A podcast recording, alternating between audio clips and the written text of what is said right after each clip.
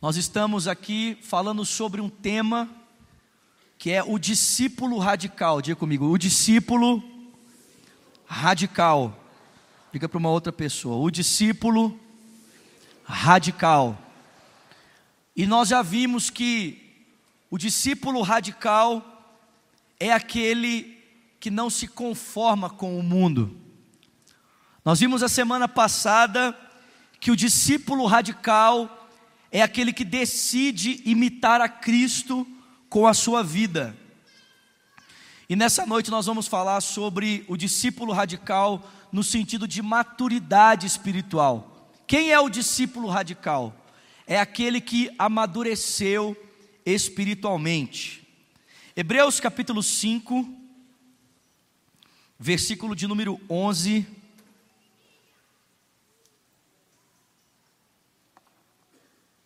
Hebreus 5, verso 11 diz: Quanto a isso, temos muito que dizer, coisas difíceis de explicar, porque vocês se tornaram lentos para aprender.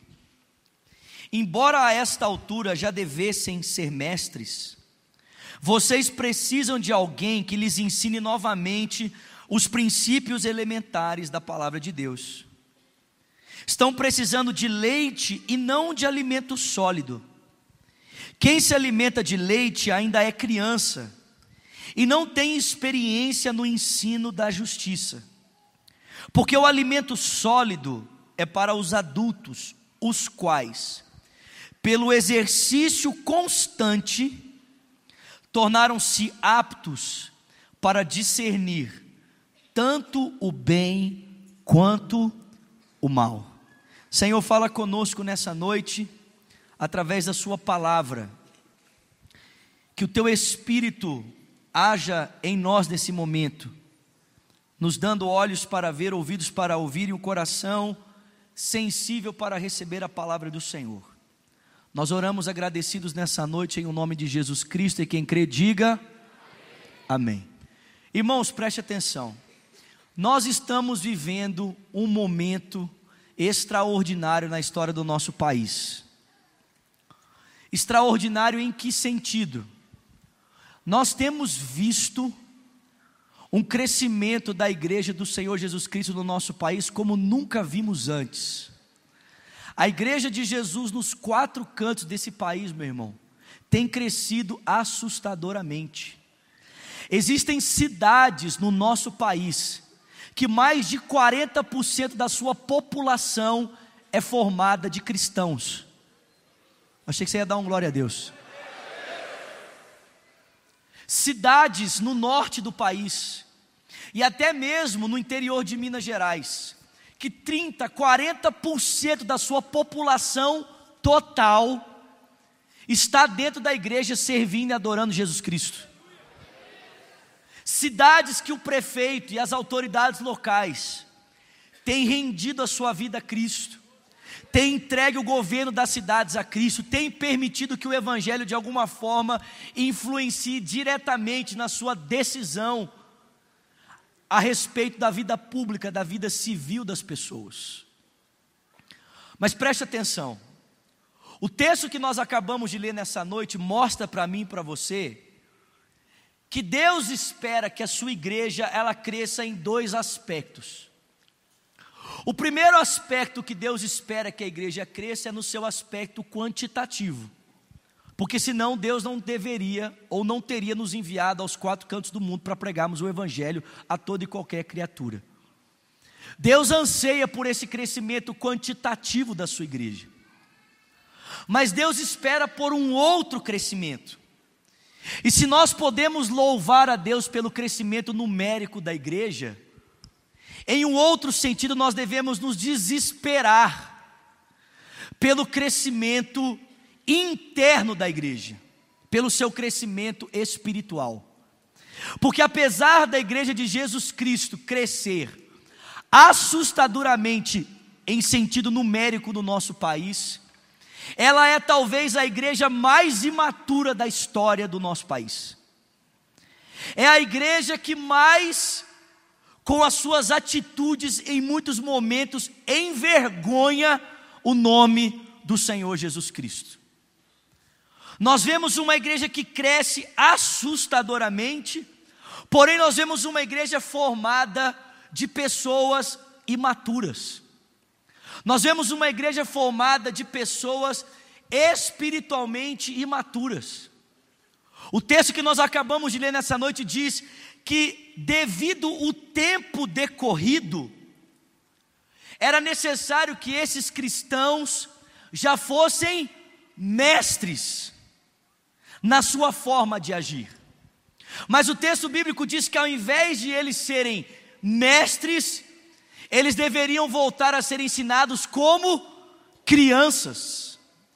O escritor diz: é necessário voltar a dar leite para vocês e não alimento sólido, porque vocês não estão em condição de receber o alimento sólido. Vocês já deveriam ser maduros, vocês já deveriam ser experientes devido ao tempo decorrido, mas vocês continuam agindo como crianças. O alimento sólido são para as pessoas maduras, as quais, pela prática constante da Escritura, aprenderam a discernir o bem do mal. Preste atenção, o texto não diz que eles aprenderam a discernir o certo do errado. O texto diz que eles aprenderam a discernir o bem do mal. E isso, irmãos, é um assunto bem diferente. Por quê? Porque aparentemente pode parecer que existem coisas muito boas para nós, mas que vão fazer muito mal para a nossa vida. E existem outras que parecem serem muito más, e na verdade elas vão fazer um grande proveito nas nossas vidas. O texto não diz que essas pessoas aprenderam a discernir o certo do errado, mas o bem do mal. Se nós queremos ver uma igreja não apenas numérica, mas queremos ver uma igreja de qualidade, uma igreja relevante, é necessário que essa igreja cresça espiritualmente. É necessário que a igreja amadureça espiritualmente. E a pergunta que fica para nós é a seguinte: o que significa maturidade espiritual? O que nós devemos esperar de um cristão realmente maduro na sua vida cristã? Abra comigo em Colossenses, por favor. Colossenses capítulo 1. Colossenses capítulo 1 o versículo de número 26.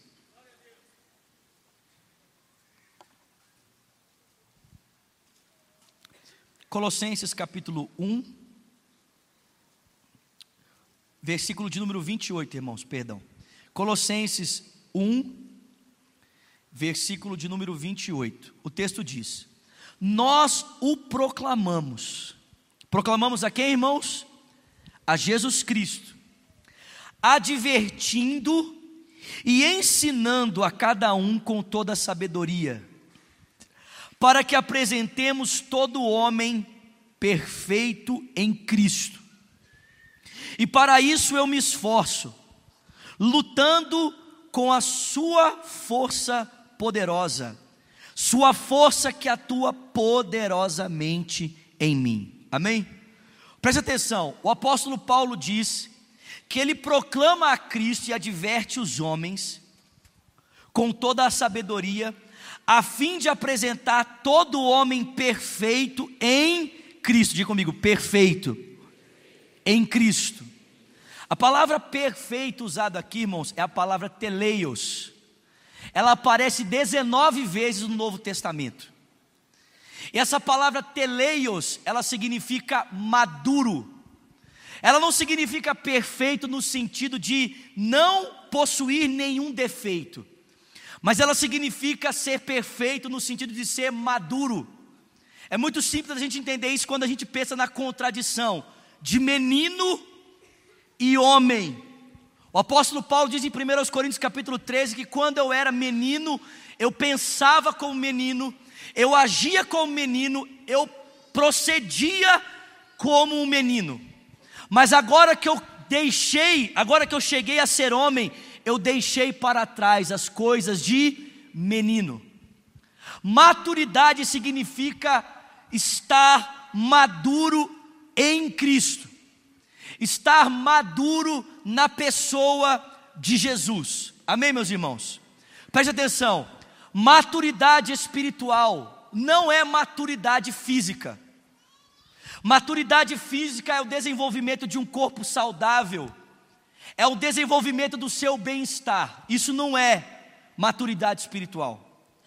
Maturidade espiritual também não é maturidade intelectual. Maturidade intelectual é ter uma mente disciplinada e uma boa perspectiva de mundo, uma perspectiva de mundo coerente, uma cosmovisão coerente. Isso também não é maturidade espiritual. Maturidade espiritual também não é maturidade moral. Não é apenas aprender a discernir o bem do mal. Maturidade espiritual também não é maturidade emocional. Não é ter apenas uma personalidade equilibrada que seja capaz de estabelecer relacionamentos equilibrados e capaz de assumir responsabilidades.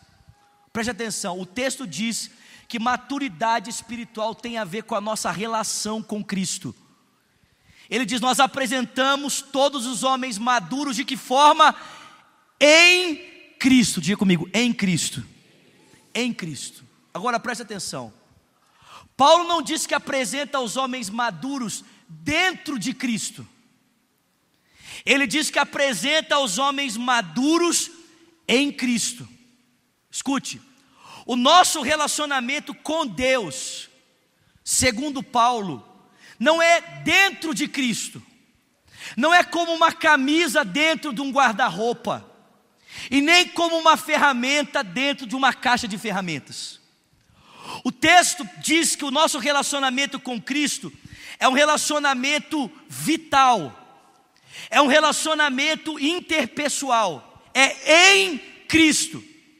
E as alegorias que Paulo usa para descrever essa relação em Cristo são duas. A primeira, da, do ramo da videira relacionado à árvore. Segundo, do relacionamento do corpo humano, dos membros do corpo com o restante do corpo. Paulo diz que a nossa relação é em Cristo. De que forma? Assim como o ramo está diretamente ligado à videira e depende dela para frutificar, assim o nosso relacionamento com Jesus. Ou, como um membro do corpo depende do restante do corpo para permanecer vivo e exercer a sua função, assim o nosso relacionamento com Jesus Cristo. Maturidade espiritual, meu irmão, significa que nós iremos desenvolver um relacionamento pessoal com Cristo, vital e orgânico. Um relacionamento maduro em que sejamos capazes de adorarmos a Ele, de confiarmos nele, de amarmos a Ele e obedecermos a Ele. Vamos repetir? Diga comigo: adorarmos a Ele, diga confiarmos nele, diga amarmos a Ele e obedecermos a Ele. O que é ser maduro espiritualmente?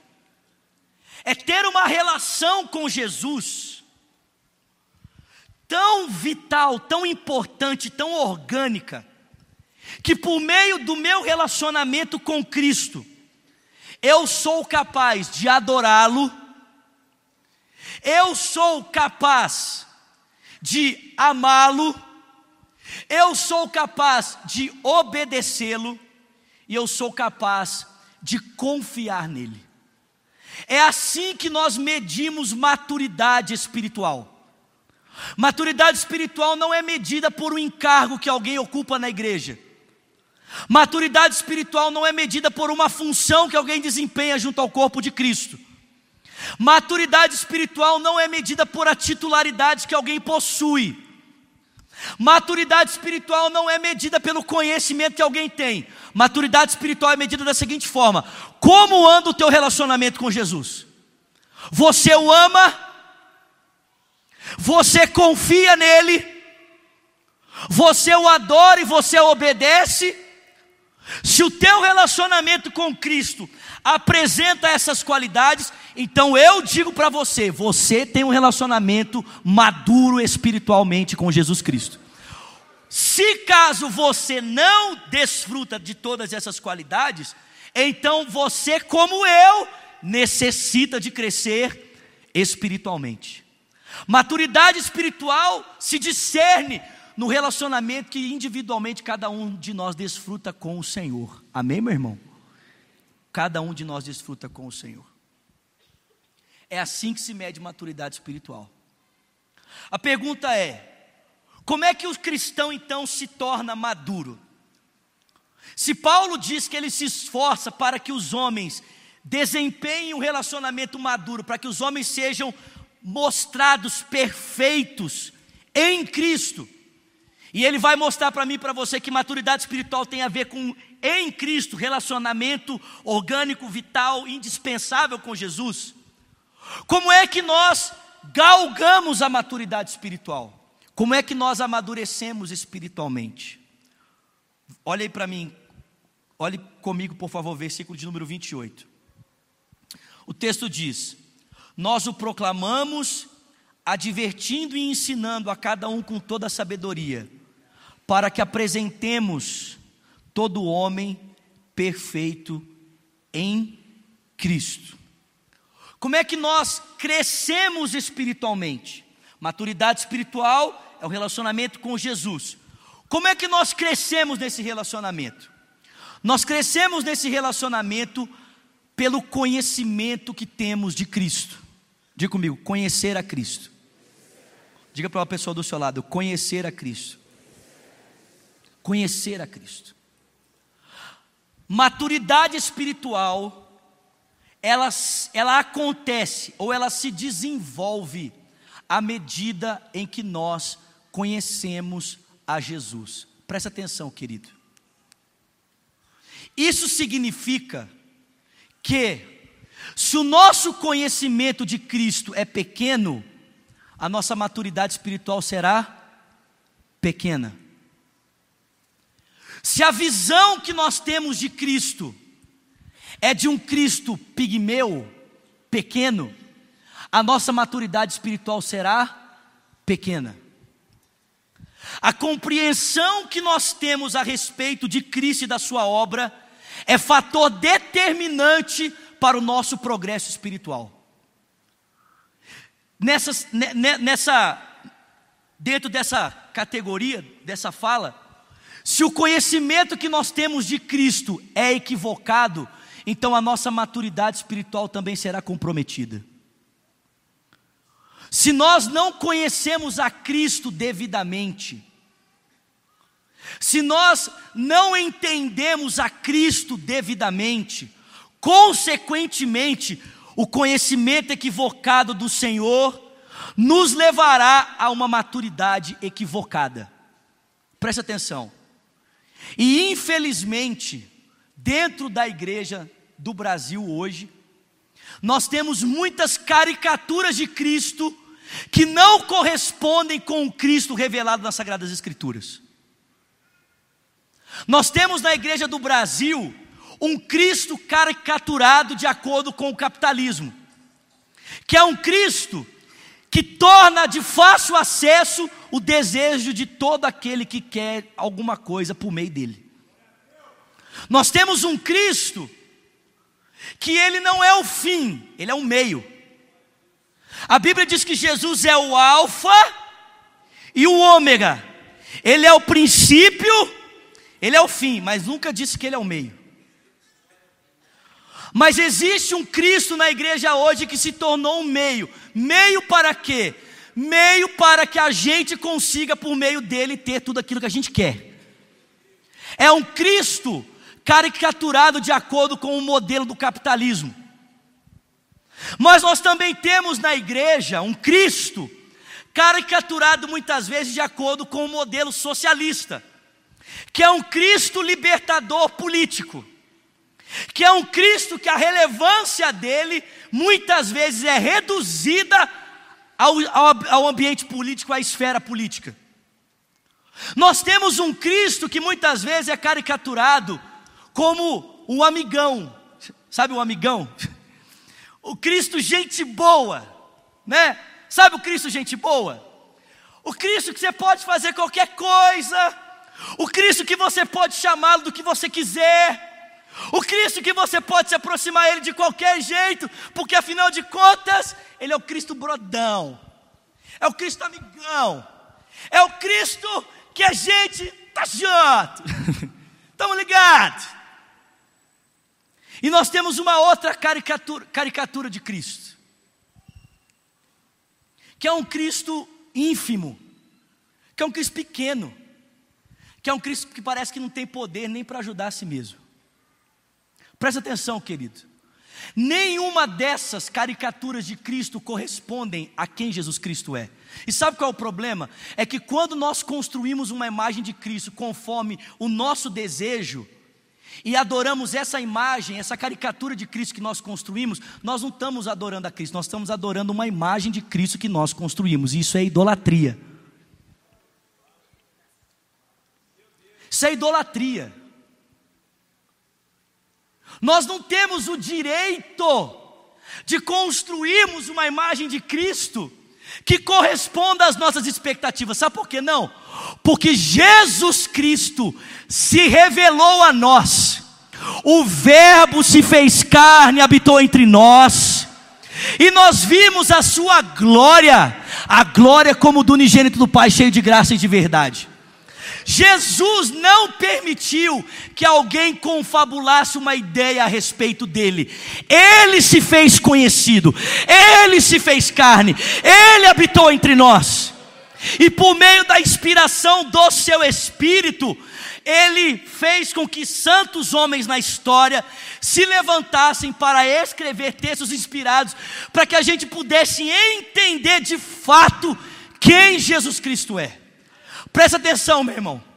Talvez você esteja aqui nessa noite e o teu crescimento espiritual esteja comprometido exatamente porque a tua imagem de Cristo é comprometida. Exatamente porque a maneira como você pensa a respeito de Cristo está mais alicerçada na crendice popular do que aquilo que a Bíblia fala a respeito de Jesus Cristo. Se nós queremos crescer espiritualmente, se nós queremos alcançar a maturidade, nós precisamos ter um relacionamento com Jesus, não com a caricatura que construímos dele, mas com Ele mesmo. E aonde é que nós podemos conhecer a Cristo? Nós podemos conhecer a Jesus Cristo nas sagradas Escrituras. E eu queria que você abrisse comigo um texto que descreve Jesus, meu irmão, talvez de uma forma que você ainda não o tenha visto, né? Olha isso, Colossenses capítulo 1. Eu trouxe uma versão mais simples para ler aqui, para que você receba de Deus nessa noite, amém? Colossenses capítulo 1, versículo de número 15. Tem alguém comigo aqui mesmo? Glória a Deus. Colossenses capítulo 1, versículo 15. Olha isso, irmão. Irmão, deixa a palavra entrar no teu coração. Amém, querido? Amém, meu irmão? Deixa o texto das Sagradas Escrituras falarem com você sobre Jesus nessa noite. Amém? Olha só. Eu vou ler a versão, a mensagem. Quando olhamos para o Filho, vemos o Deus invisível. Olhamos para o Filho e vemos o propósito original de Deus em toda a criação. Pois tudo, absolutamente tudo, acima e abaixo, visível e invisível, e todas as coisas, as hierarquias dos anjos, tudo começou nele e nele encontra o propósito. Ele estava lá antes que tudo viesse à existência. E ele tudo mantém até o presente. E no que diz respeito à igreja, ele a organiza e mantém-a unida, assim como a cabeça que dirige o corpo. Ele foi supremo no princípio e abrindo a vitória na ressurreição, será supremo até o fim. Do princípio ao fim, ele estava lá, elevado acima de tudo e de todos. Ele é tão sublime que tudo que Deus é encontra um lugar apropriado nele, sem nenhum conflito. Além disso, todas as peças quebradas e deslocadas do universo, pessoas e coisas, animais e átomos, estão agora consertadas em vibrante harmonia, tudo por causa da sua morte, do seu sangue que foi derramado na cruz. Esse é o Cristo, pode aplaudir.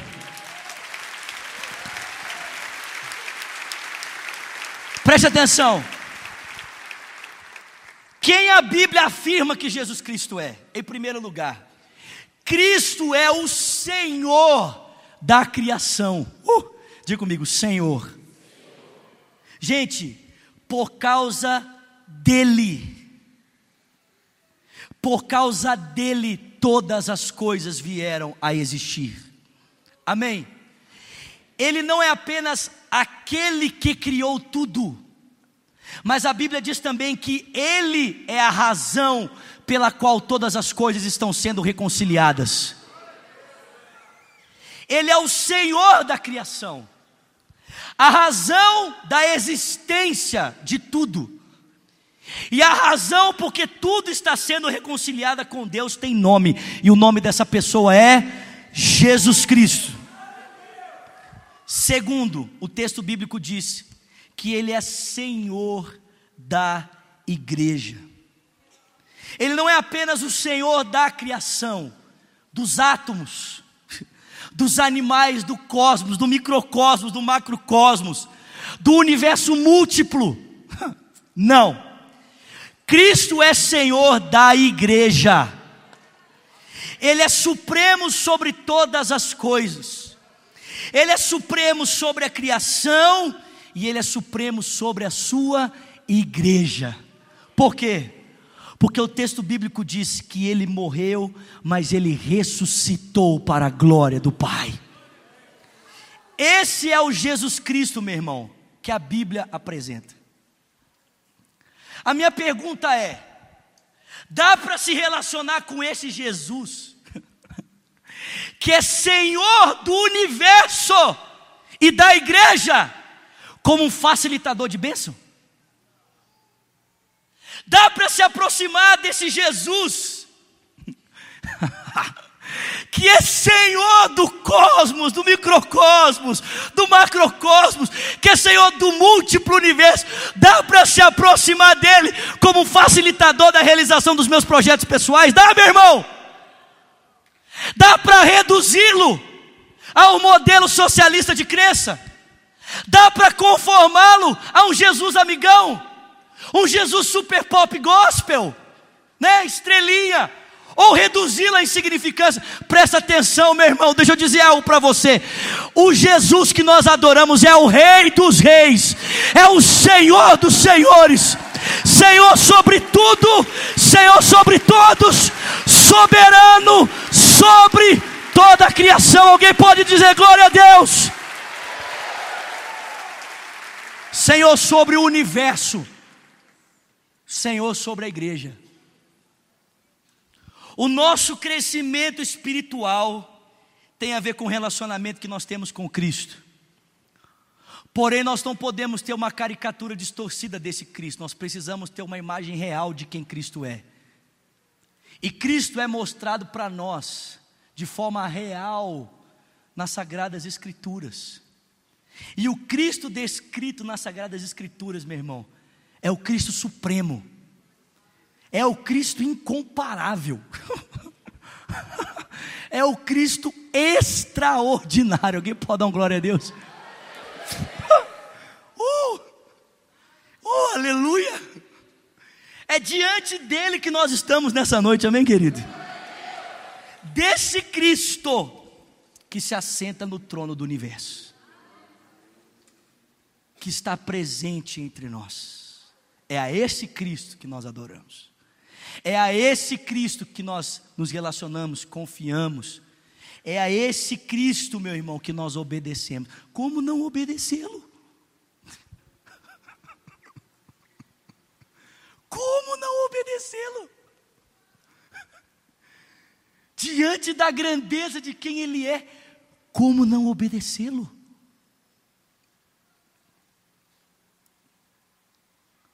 Mas o apóstolo Paulo termina dizendo para nós, nesse texto de Colossenses, a quem a maturidade espiritual deve alcançar.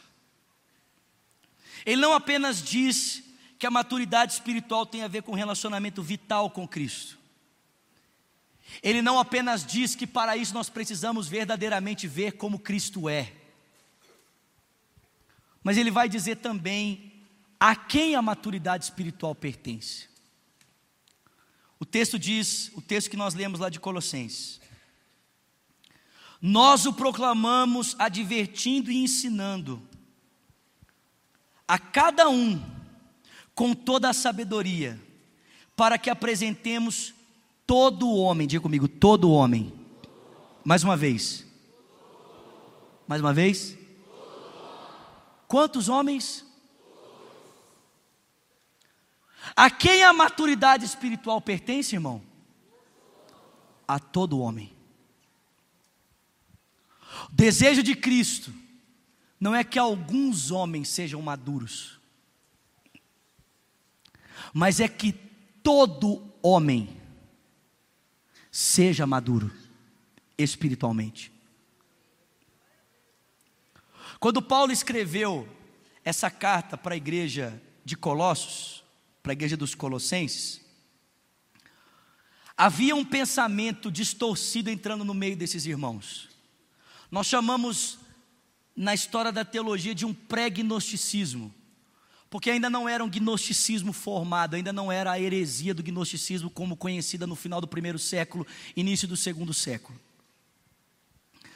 Mas esse início do gnosticismo, esse início do pensamento gnóstico, na igreja dos Colossenses, levava os irmãos a pensarem, presta atenção aqui, que dentro da igreja de Cristo existiam dois grupos de pessoas. Dois grupos. O primeiro grupo de pessoas eram chamados de oi poloi, ou poloi. E esse grupo era unido pela pistes. O que, que significa? O primeiro grupo era um grupo de pessoas normais, que estavam unidos na sua fé em Jesus por meio de uma fé simples. Esse era o primeiro grupo que tinha na igreja, né? Ou seja, a geral. um grupo de pessoas comuns que estavam ali se, mantendo unidos na fé em Jesus por meio da fé. Mas existia um segundo grupo. E esse segundo grupo era chamado de oi teleoi, que vem de teleios, teleoi. E esse grupo era unido pela gnose. Preste atenção. Esse grupo era um grupo de pessoas especiais. Então tinha o grupo comum, que estava todo mundo unido pela fé. Mas tinha um grupo de pessoas especial. E esse grupo de pessoas especiais tinha recebido um conhecimento diferente, tinha recebido uma revelação diferente.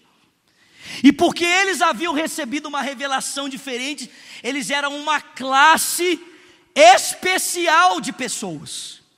Esse conhecimento podia vir por experiência com anjos, por experiências mirabolantes, né?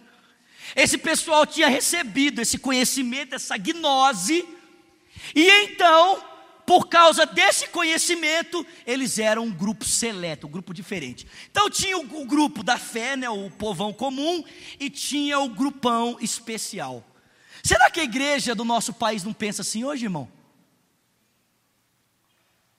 Posso dizer algo para você? Talvez até aqui dentro desse culto, ou alguém que me assiste em casa hoje pense assim: que existe um grupo especial de pessoas, são os pastores, os líderes. Esse pessoal tem que ser assim, né? Um exemplo. Esse pessoal que ministra, que prega, esse pessoal, né, que canta, esse pessoal é especial. Mas eu, que sento aqui no banco, eu sou normal, sou povão, né? Então, assim, esse pessoal aí realmente tem que ser assim, brilhante. Mas eu, eu posso viver uma vida com Jesus assim, mais ou menos. Né? Eu posso ter a minha vidinha espiritual assim, comedida, né? Eu não preciso ser tão radical na minha santidade, no meu testemunho, no meu conhecimento de Cristo, no meu estudo da palavra, na minha vida de oração. Eu não preciso ser tão radical nas minhas disciplinas espirituais, no jejum na prática do serviço cristão. Não! Isso aí é coisa para quem está no altar. Mas para gente que vive um cristianismo normal, que trabalha, come, né? não foi ordenado ao pastorado, né? líder de célula, a gente pode viver um cristianismo normal. Presta atenção, meu irmão. Paulo diz que a maturidade espiritual é para todos os crentes, não é só para pastor. Não é só para líder de célula, não é só para presbítero, para diácono, para intercessor, para ministro de louvor, para músico. Paulo diz que ele espera apresentar todos os homens perfeitos em Cristo. E sabe o que é impressionante? É que Paulo pega a palavra teleios, que era a palavra que os gnósticos ou os pré-gnósticos usavam para dizer que ele espera que todos os homens sejam maduros. Ele espera que todo mundo tenha a mesma maturidade. O crescimento espiritual é para todo mundo.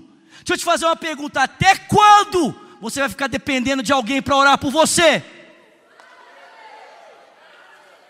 Fala, Deus.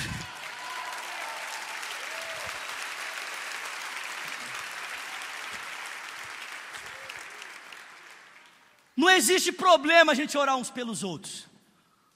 O problema é quando você só recebe oração, mas não ora pelos outros. Até quando é que você vai comer? Quando é que você vai começar a cuidar de alguém?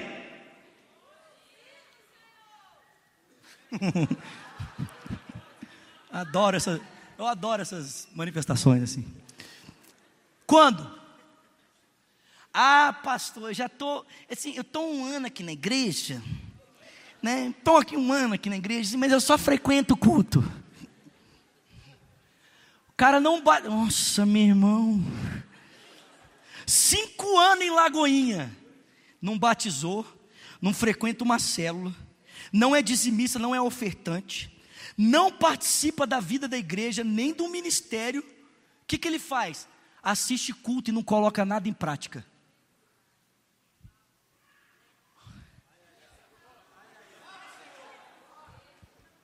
O meu irmão, posso falar?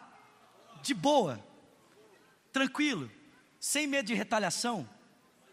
Cara, às vezes são os crentes mais velhos, os crentes que mais dá trabalho. É esses crentes que estão tá na igreja, sem fazer nada, que fica fritando a nossa paciência. O cara vem para o culto, deixa para lá.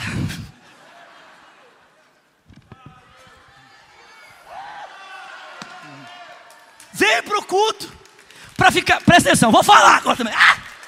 Vem para o culto para ficar medindo a palavra do pastor. Ah! Eu não gostei da pregação hoje, azar o seu. Estou pregando o que Jesus mandou pregar. Conversa com ele se não está gostando. Presta atenção, querido.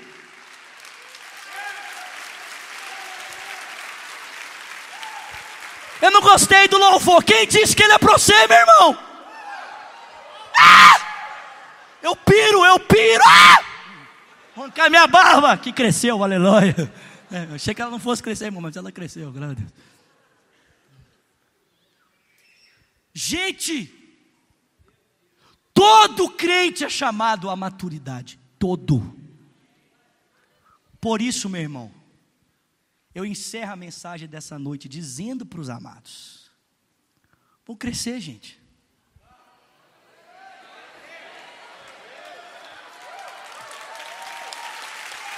Vão crescer, gente. Vão crescer, gente. Cara, nós precisamos de um relacionamento com Cristo, de amor, de adoração, de confiança, de obediência, mas um relacionamento com Cristo mesmo, não com uma imagem de Cristo, não, com Cristo, para que esse relacionamento nos leve à maturidade. Meu irmão, presta atenção. O escritor aos Hebreus diz: que Deus tem uma expectativa na sua vida concernente ao tempo. Olha o que o escritor diz no texto que a gente leu na introdução. Devido ao tempo decorrido, vocês já deveriam ser mestres. Presta atenção, meu irmão. Deus tem um reloginho lá no céu, eu não sei como é que ele faz isso, não sei como é que ele conta isso. Mas Deus fica olhando no relógio dele. E ele fica olhando para a sua vida. E ele fica olhando para você pensando, se perguntando: quando é que ele vai deixar as fraldas? Quando é que ele vai crescer? Devido ao tempo decorrido, vocês já deveriam ser mestres. Ô, gente, você consegue imaginar isso? Deus olhando para nós, presta atenção. Quem está falando aqui é o escritor por meio do Espírito. O Espírito olhando para a igreja dizendo assim: Pô, esses caras já era para estar tá lá na frente, velho. Pô, esses caras já era para estar tá experimentando outra coisa. Já era para estar tá vivendo outras coisas. Já era para estar provando de um outro nível. Mas não prova por quê? Porque continua na fralda. Continua sendo criança continua sendo menino na fé. Paulo diz em 1 Coríntios capítulo 3 para a igreja de Corinto: Eu queria dar para vocês alimento sólido, mas não tem condição de dar. Sabe por quê? Porque vocês ainda são carnais. Porque se há entre vocês inveja e divisão, isso prova que vocês são carnais vivendo conforme meros homens. Presta atenção, meu irmão. Já pensou? Cara, Deus querendo dar coisas para mim e para você, e ele falar assim: não dá porque é menino já era para estar tá no outro nível. Mas tem que ficar ensinando de novo o beabá, né? Volta lá, ensina de novo, né? Os princípios elementares da doutrina de Cristo, para ver se esse povo aprende. Ensina para eles de novo o batismo, ensina para eles de novo a imposição da mão, da ressurreição, né? Ensina para eles de novo, né? A doutrina do arrependimento, da confissão ensina para eles os princípios elementares. Por quê? Porque não amadureceu. Bate de novo na mesma tecla porque não cresceu espiritualmente. Deus está nos chamando para a maturidade, amém, queridos?